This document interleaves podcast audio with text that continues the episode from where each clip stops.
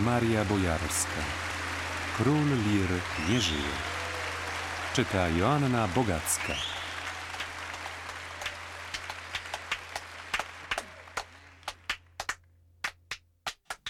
Nasze wspólne życie bywało bardzo wesołe. Śmialiśmy się do łez, konaliśmy ze śmiechu. Cieszyliśmy się drobiazgami, smacznym żółtym serem, dobrą książką, zapachem nowych perfum. Uwielbialiśmy rzeczy. Marzyliśmy o pięknych meblach, obrazach, dywanach, instrumentach muzycznych, jedwabiach, aksamitach, zegarach, samochodach, komputerach, maszynach do liczenia pieniędzy i zabytkowych klatkach dla ptaków.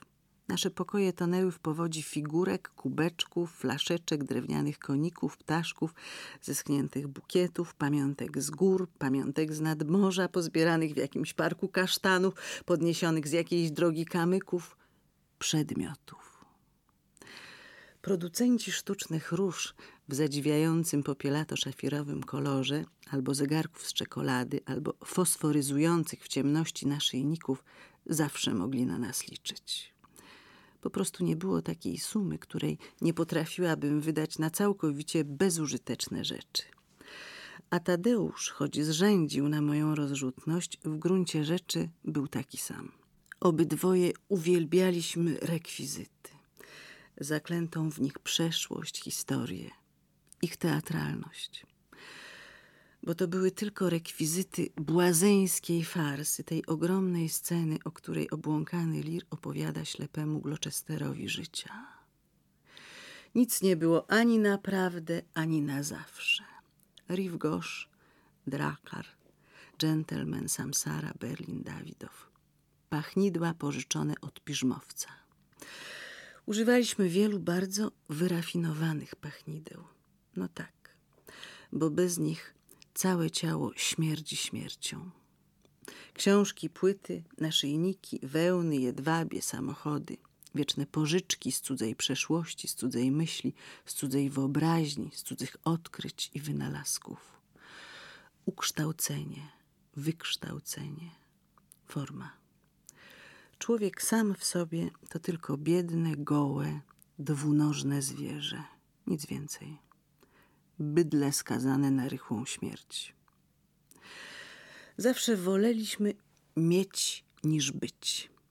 Może nie w takim sensie, jak to zrozumiał słynny żarłok w wianuszku z świerkowych szyszek i nie w takim, jak pouczają maluczkich ich kapłani. Może raczej idąc za Szekspirem. Czasowniki mieć i być traktowaliśmy, tak sądzę, posiłkowo. Mieć można było władzę, talent, zdrowie, możliwość czynienia dobra, pieniądze, technikę, poczucie humoru, poczucie honoru, poczucie rytmu, sprawiedliwości, krzywdy, smaku, dziwności istnienia.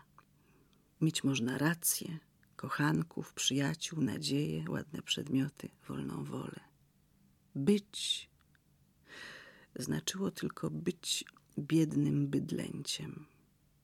Nie chcieliśmy być za wszelką cenę to chyba tak naprawdę nas zbliżyło. Odkrycie, że obydwoje w momencie, gdy kamera dziennika telewizyjnego pokazywała leżące gdzieś na ulicy Bliskiego Wschodu, czy jakiegoś kraju w Azji, Afryce, Ameryce Południowej, to mogło być wszędzie. Zwłoki anonimowego człowieka, ofiary jakiejś przypadkowej strzelaniny albo wojny domowej. Obydwoje w tym samym momencie odruchowo pomyśleliśmy: ten ma już spokój oswajaliśmy śmierć. Robiliśmy z niej coś w rodzaju wiernego towarzysza, lojalnego partnera, wypróbowanego przyjaciela, króla i błazna w jednej osobie.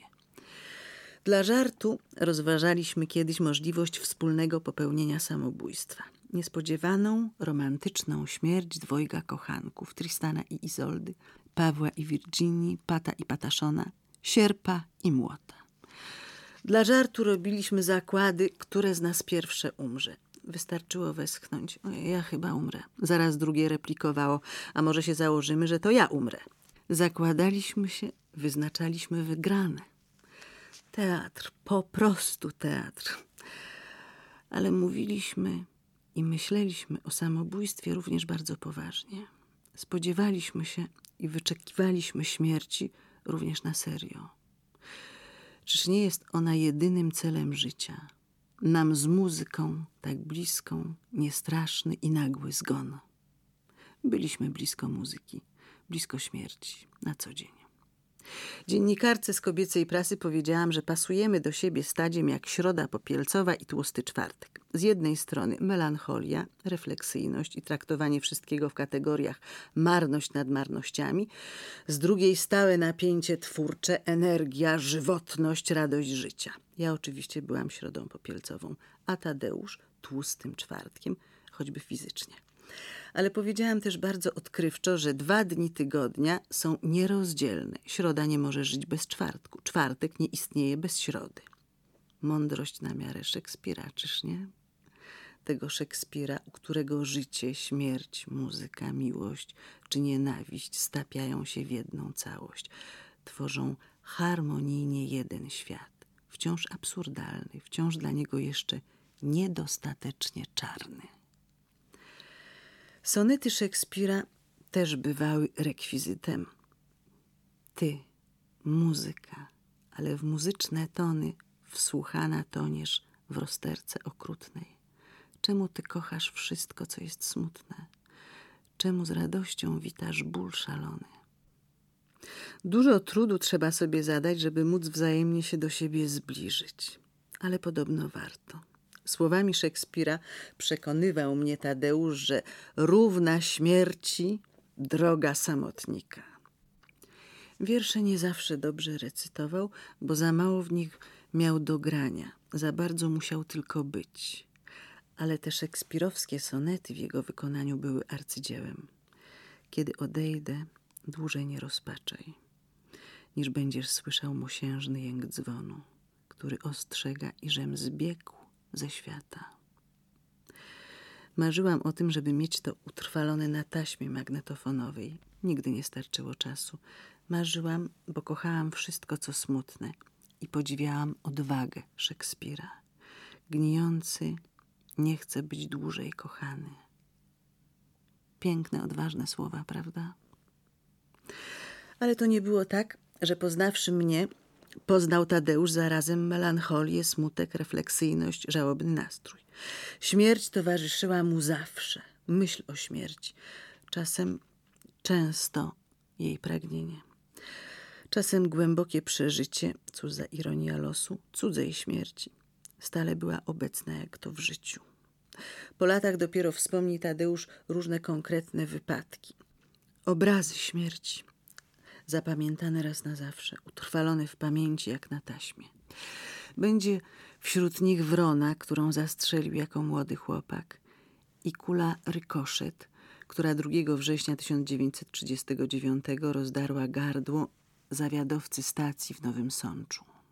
Pociąg pełen jęczących, jadących na stracenie ludzi i Żyd Rosenberg, przyjaciel z Płaszowa, wchodzący być może do pobielanego wapnem wagonu towarowego będą trupy żołnierzy leżące w śniegu obok zamarzłej Wisły w styczniu 1945.